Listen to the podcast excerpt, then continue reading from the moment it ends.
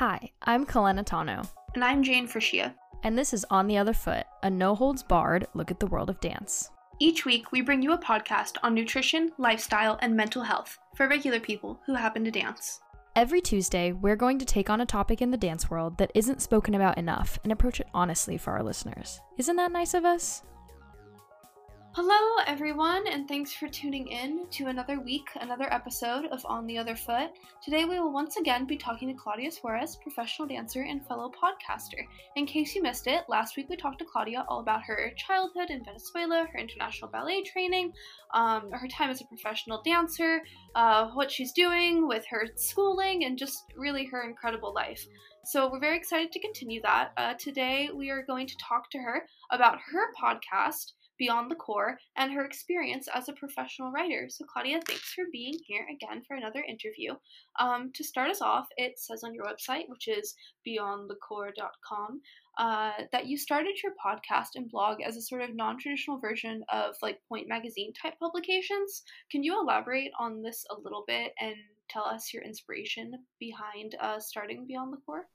Of course. Um, so, I actually started writing because I got Eliza Gaynor Minden's book, which is called The Ballet Companion.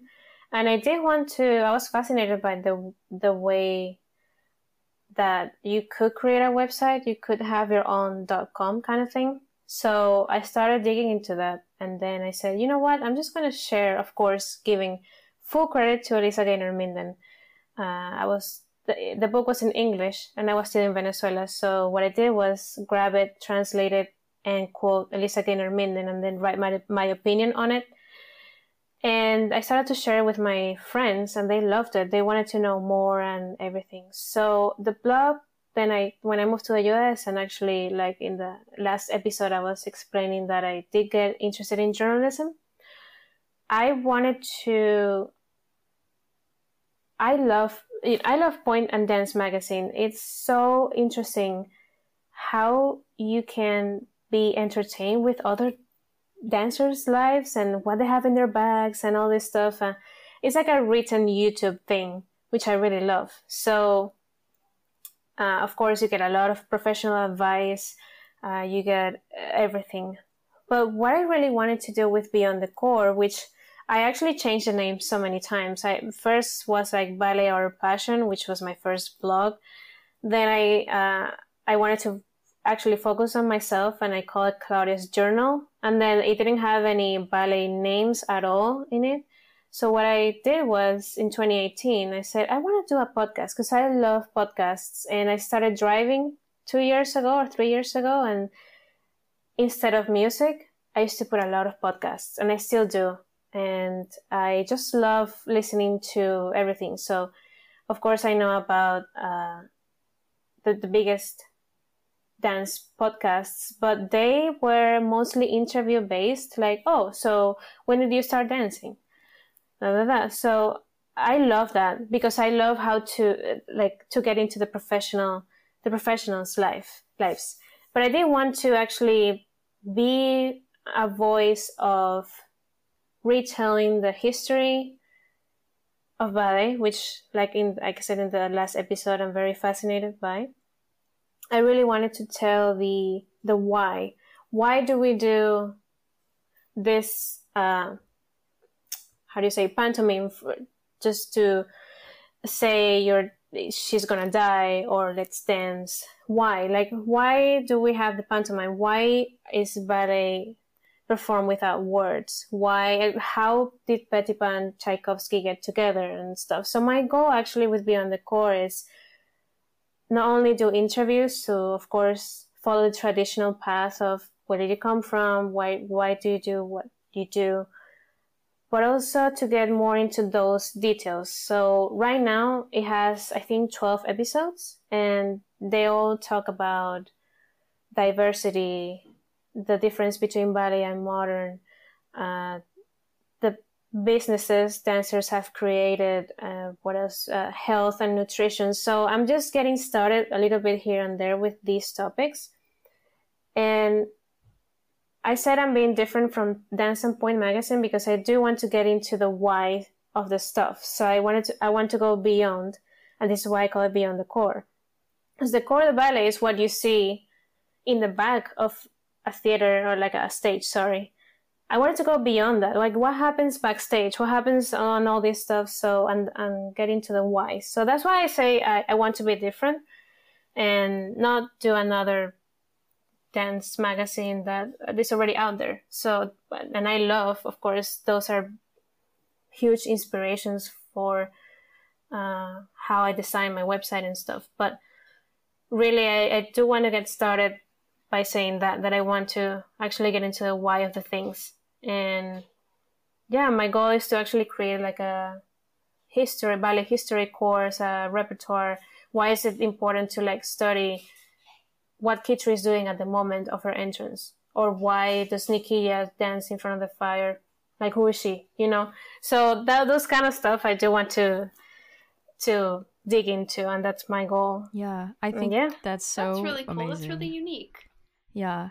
Yeah, I love the I love the connection too with what we talked about last episode how you are really interested in studying art history as it relates to ballet and really being becoming like an expert basically on ballet history and the way that you're able to kind of weave that into your like work podcasting and blogging and the way that you're able to take a new spin on things because that's kind of what we wanted to do too when we sat down. We we kind of were the same thing. We were like well let's look at the biggest dance podcasts and see what they're doing and they were all interview based we saw the same thing. So we were thinking well we're just like two 20 year old children like what can we do here to Yeah, get a niche like i mean i'm not like sitting in a lemonade in a mall. yeah, like we're not like James Yeah, Whiteside able gonna like call up Wendy podcast? Whelan and be like, "Hi, do you want to do an interview with me?" And she's like, "Sure, you're my best friend." Like that's not something that we can do. So we were thinking of like a niche to come th- from, and so for us, it was about like talking about things. I mean, I think the name development is really interesting because we were thinking to ourselves like, okay, well, we want to talk about things that go on in the dance world like this is what a this is what a dancer does or this is what this dancer does. And then we want to be able to take a spin on that and talk about like a topic and have a discussion more than an interview. And that's kind of how on the other foot got born too is i mean honestly we were sitting there and Jayne all of a sudden went oh what well, on the other foot? And i was like yes that's good. We are doing that one. But the kind of bigger thought behind it is just like kind of taking like this part of the dance world and kind of flipping it over and like kind of like picking up the rock and looking at all the bugs underneath and trying to figure out what's going on. So I think the like name process It's like development is a- very interesting. Oh, sorry. No, I, I was saying, I was going to say that um, it's imagine all the ballets are done, like a pas de deux, let's Mhm. say, are done to the right. Yeah. Take that to the other side. you know, that's what Yeah. I, I'm imagining here. Yeah. and I love it, uh, actually. I, I do. mhm. Yeah, I love the dance history ballet, dance history ballet, dance history podcast, and like the style of like breaking everything down and maybe like interviewing people and getting their perspectives on things. Like, I think that that's so cool. And I think it's really interesting how a lot of people talk about how the dance community is kind of small and we're not like a big industry. I mean, we are, we have a, there's a lot of people in the world that do ballet, but we're not a big industry like I don't know, like big corporations and things like that. Yeah, like football. Yeah, Hollywood, anything. Like we're a much smaller community and there's you would think that maybe if such a small community there's only so much we can talk about, but like every creator that we've talked to, like Jordan has a different on her po- on um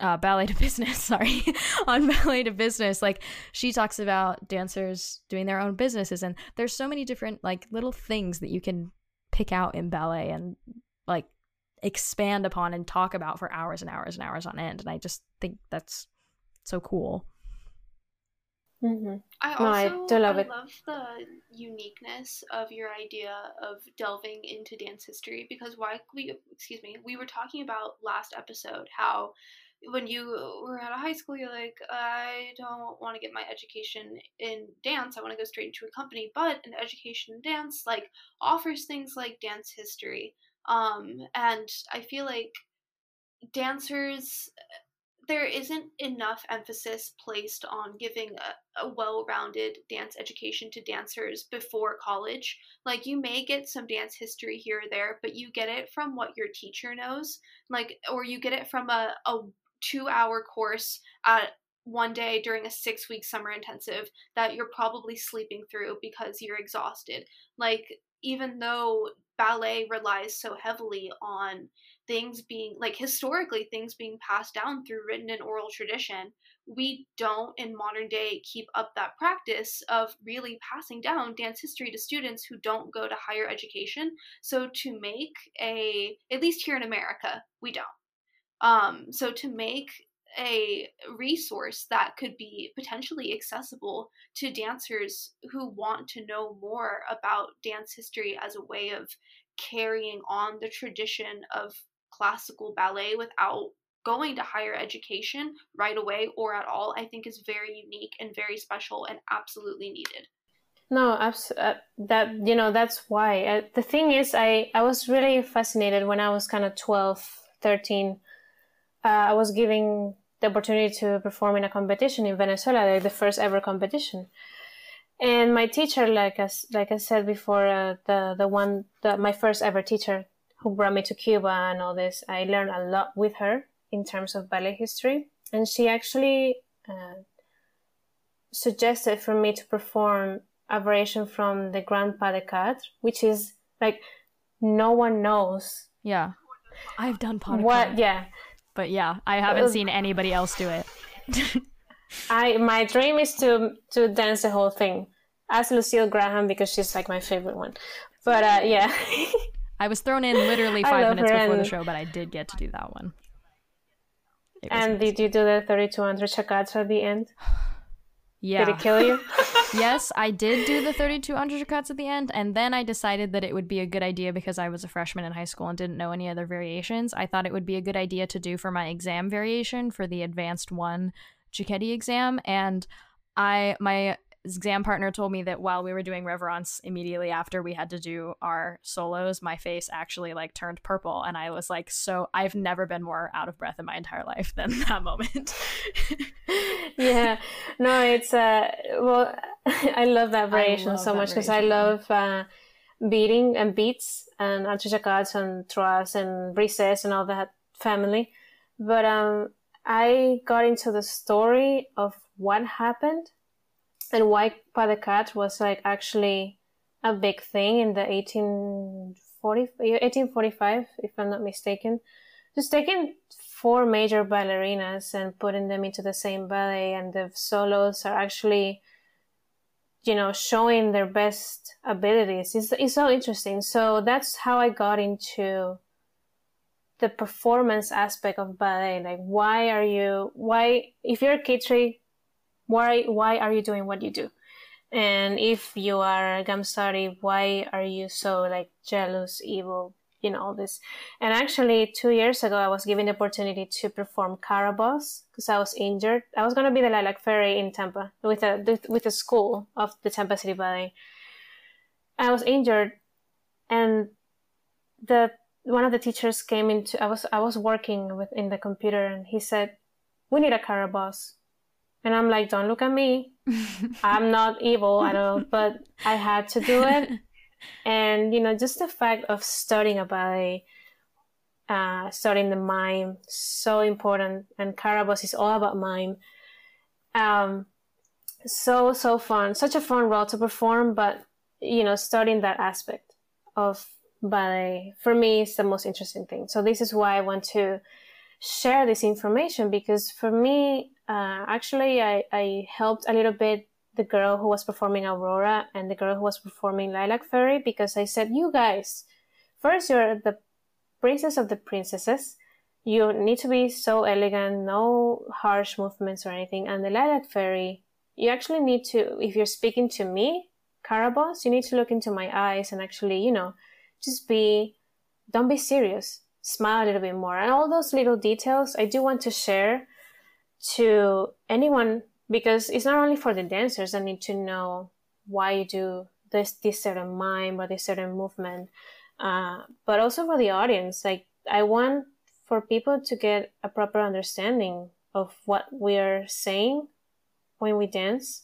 My uncle in my early days, I did a Cinderella ballet before in my when I was like eleven, and he thought that when the fairy godmother was doing the mime of dance, which is you know raising our arms above our heads and doing you know turning our hands, he actually thought, oh, she told Cinderella that she was going to make the dress with magic. And I'm like, you are so wrong with that, you know.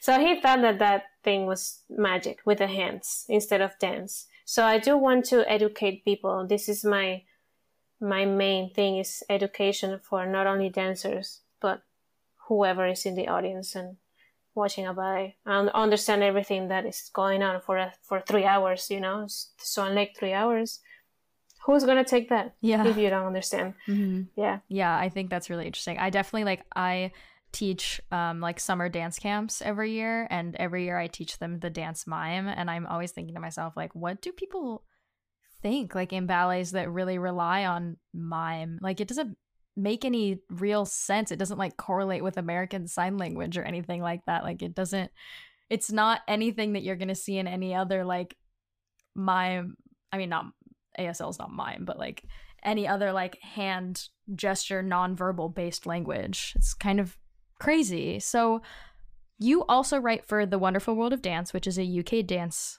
UK based dance publication. How did you first get into dance writing and how did it lead to such an incredible opportunity for you? Well, uh, Savannah, who's the founder of uh, Savannah Sanders, he's the founder of The Wonderful World of Dance actually reached me out by email saying, Hey, I love your blog. Do you want to write for us? And then I'm like, okay, let me think about this a little bit. So I started researching on whatever she had done. And then I said, this is a, an actual like potential magazine that, you know, and it's in the UK. I love the UK, first of all, because I live there and the Royal Ballet and all this.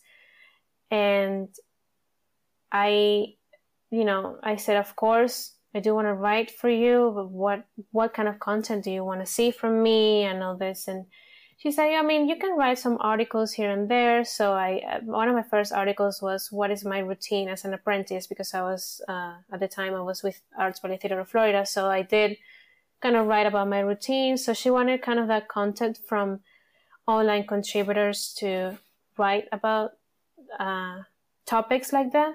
But then I received an email from her saying, Would you be interested on being like writing a review of a performance?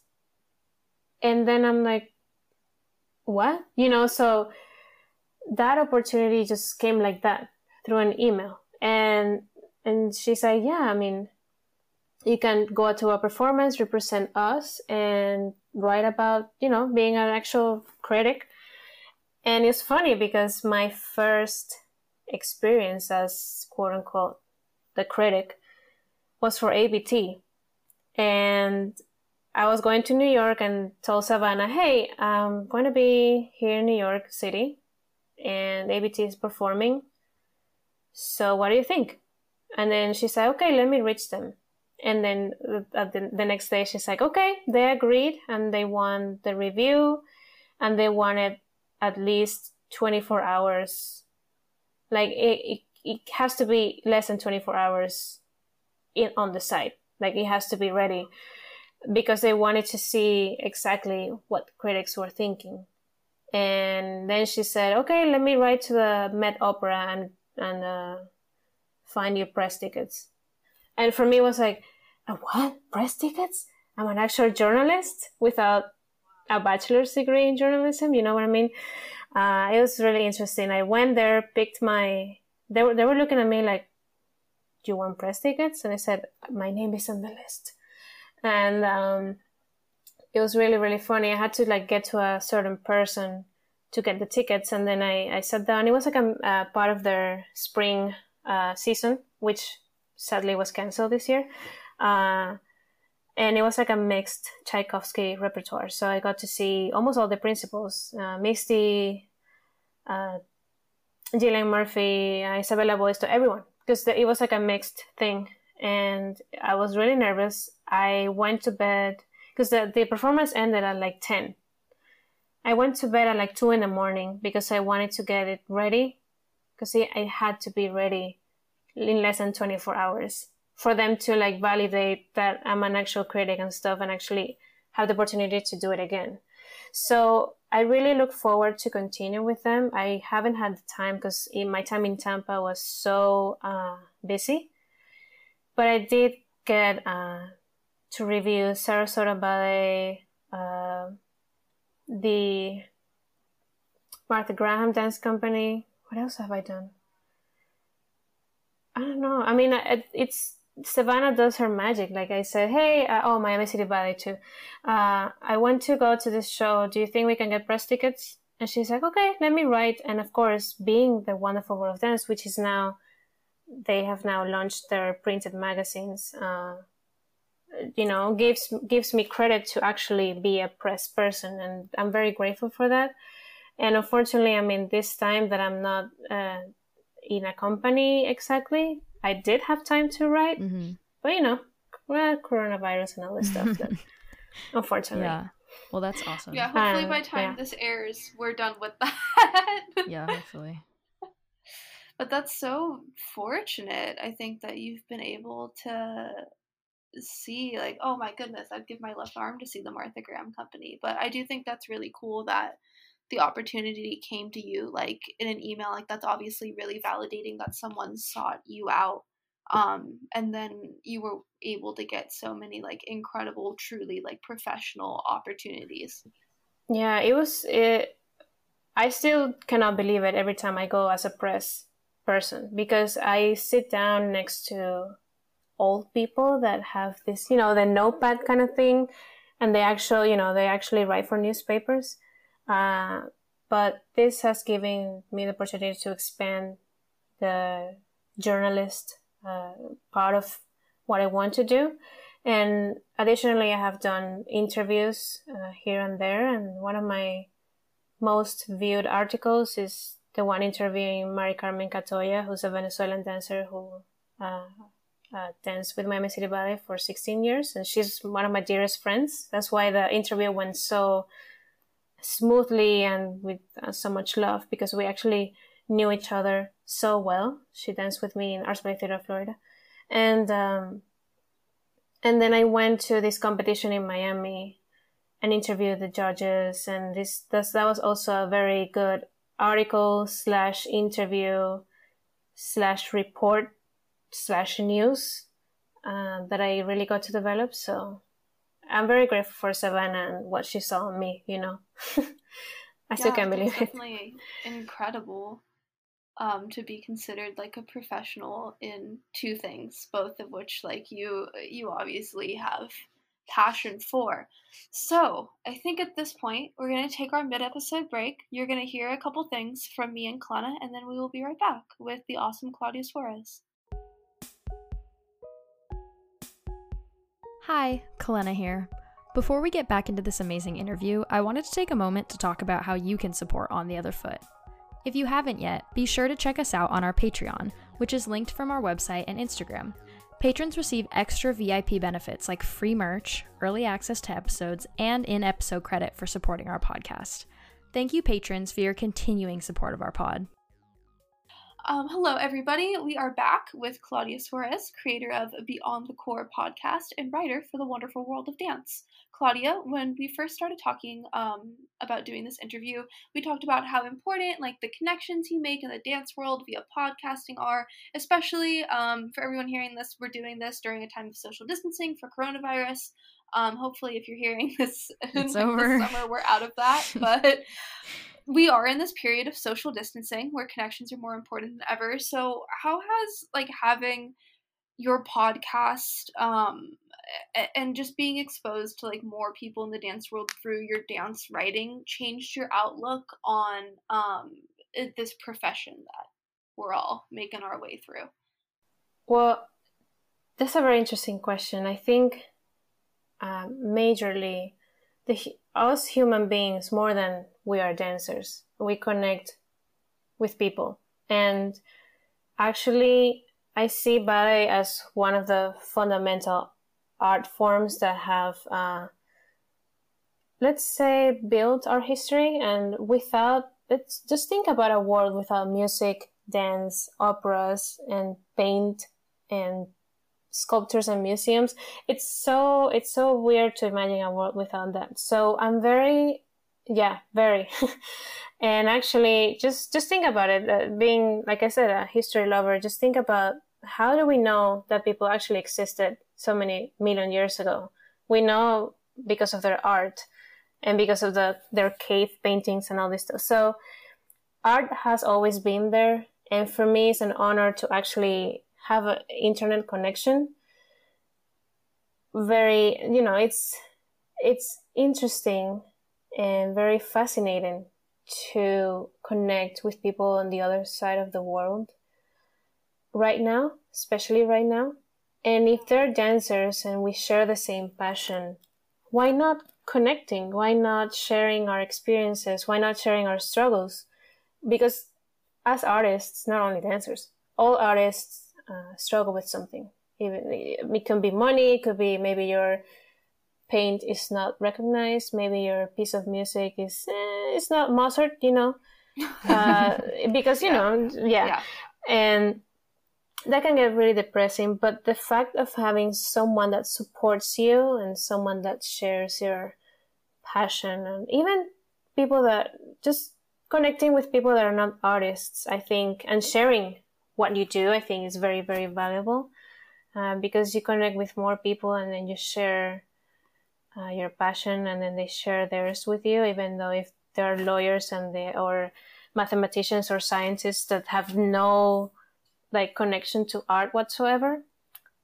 I think it's just valuable to just keep uh, connecting, and I think the most valuable i say valuable too many times but actually yeah it gives value to ed- yeah educate people in what you do and learning new things is part of life more than just being a dancer and that's it you know even dancers i learned something about myself every day in class and i do want to share that with other people uh, for example, going back to the last episode and talking about the nutrition aspect and health aspect of a dancer and body image and stuff. Uh, you people have this stereotype of dancers that we don't eat and blah blah blah. And it's so satisfying to explain to someone, yes, we do eat because we're athletes. So I do love that aspect of teaching and educating people on what we do. So this is why I find important to connect. And this coronavirus situation has uh, human beings the opportunity to even be more together. Just forget about countries, forget about if you are a teacher and I am, uh, I don't know, uh, other like an engineer or an artist. Everyone is together in the same situation, and the internet is giving us this opportunity to connect and learn from each other. You can go into an Instagram live of if you're not a dancer, maybe you go to an Instagram live of uh, someone who's teaching, and let's say Isabella Boylston, and you see how vigorous a dancer dancer's life is, uh, or uh, switch it around. Maybe we can go to a scientist's uh, Instagram live explaining us how this virus is acting, you know, and stuff that we don't know but they mm-hmm. know. So I yeah. just like the interchange of information and education. I don't yeah. know if I answered your question, but no, no yeah. you totally did. And I think that you're right that it's really the passion of the person that dictates um, how much like it, how would I say this? If you are passionate about what you are doing, it comes across as art, regardless of what it is um like we we had our first like non-dancer interview this season where we interviewed dance photographers um lightheart dance art here in san diego and it was like we ended up like not being surprised but just really like grateful for how passionate they were about taking dance photography and how you could really tell like see like their passion come out in the way they spoke about what they do and how intelligent they were um, and how much effort they put into their profession even if like i think they work in like software as like their day job something like that it really is the the passion that makes what you do art Yeah. Yes, yeah. I think um, the photographer that I worked uh, twice with, uh, Gene Schiavone, the one who takes pictures for ABT and Mariinsky and Bolshoi, he lives in Naples, so like right across here. and actually, my mom has one of these pictures here of me, but he was never a dancer. And he's 70 something years old. And for me, it was so fascinating.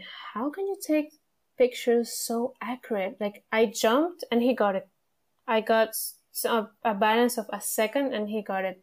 And for me, I asked him, like, why, why do you get interested in dancers? Like, what? And he said, well, actually, the music and the movement together, this is how I take pictures. So on stage, he loves taking pictures on stage more than studio work because of the music and just those high peaks in the music. He knows something is coming up, so he takes the picture in the solo shot perfectly. So uh, I'm fascinated by that and how, like you were saying, two things cross over uh, with photographers. Just mentioning specifically about photographers, talking about that. So I don't know. Mm-hmm. Yeah, I totally agree, and like everything you said, like the the way that like if you think about how art started, like we used to be a species that we just needed to survive and we needed to like make food. Like I think about like the Museum of Man exhibits that I've gone to that are literally just talking about like how we discovered fire and like ended up getting bigger brains because we like ate cooked food for the first time. But like think about like how unessential art is on a biological stance to our survival. I mean, like now I would say that art is essential to us, but when art first started, like in, I mean, I, I don't. Greece. I'm gonna say Greece and Rome, even though I know that that's not like probably the first incidence of art, but that's probably the first big culture boom of an artistic culture. Was like somebody just like woke up one day and was like, I'm gonna instead of using this clay to like make an oven to cook my food, I'm gonna sacrifice it and I'm gonna use it to make a sculpture. And I think that that's just like such a crazy thing, and I think it really like is an ideal that we can almost think of now, like I can try this and this now. And also what you were talking about with the live streams being available, like people who have never been able to go to a dance class or have been too scared to, or maybe they had were a dancer and they have like a broken history with it and they didn't want to go do it anymore. Now you can watch an Instagram live and maybe you can just do plies and tendus or you just watch. But like either way, that's so much more accessible and it's so interesting to me. So kind of just to wrap it up and bring it all home, um, we think of, wow, we think that you have a wonderful story of hard work, talent, and perseverance throughout your whole life. To close out the interview, can you just leave us with like a cheesy little piece of advice for your younger, more pre professional self? Oh, God. younger, pre professional self. Um, I was very influenced by what other people were saying of me uh, and I still do sometimes. You know, I, I if I'm gonna do something, I'm just like, uh, what did what would people think? Uh, especially being a dancer, just all the insecurities that dance brings us physically and mentally. Uh, but I think I would just tell my younger self and whoever is in that younger stage of their lives and I would say don't listen to what people would say or don't just don't listen or to that those assumptions that you're saying in your head that they would say about you. Um, also if you want if you like something just keep doing it because so many times i have doubt of yeah maybe some members of my family say so why don't you just don't dance or dance will dance bring you money and all this stuff. So you know the typical cheesy things that someone who doesn't understand your passion very well says.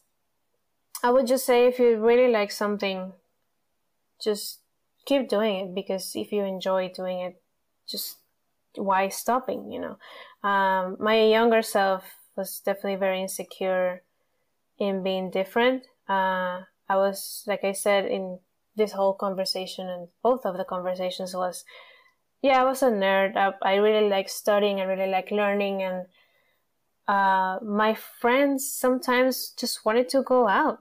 And and you know just don't don't be also don't be uh, pressured by other people's personalities because i'm an introverted person and i do love being an introverted person but sometimes i feel so so much different than the other people and i'm like maybe i'm missing out on some stuff you know? I turned 21 last year and, and in the us of course oh, in venezuela you can drink at 18 but here uh, 21 and a lot of people are like yeah you should go to a bar. I'm like you know what? I'm not really in the mood.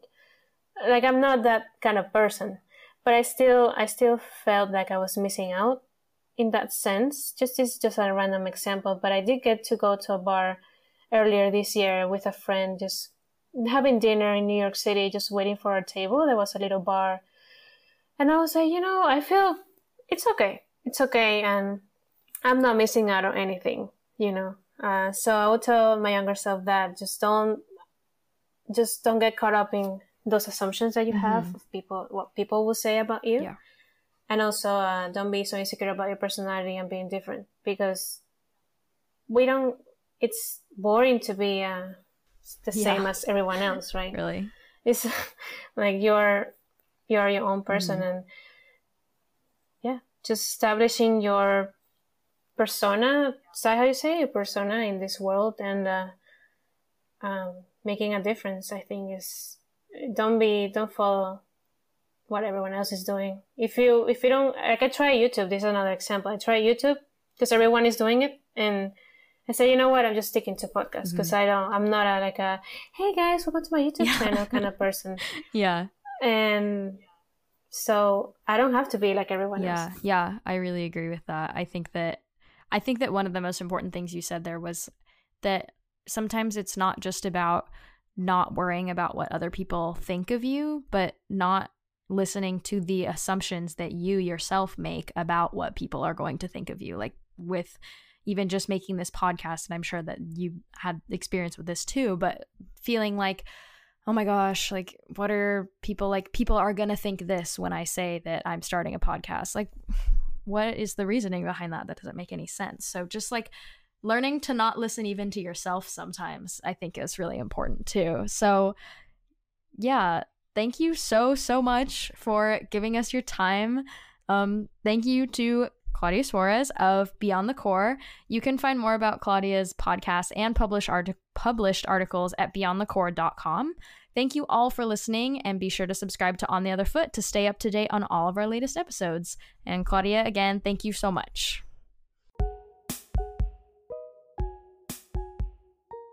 We hope you enjoyed this week's episode of On the Other Foot.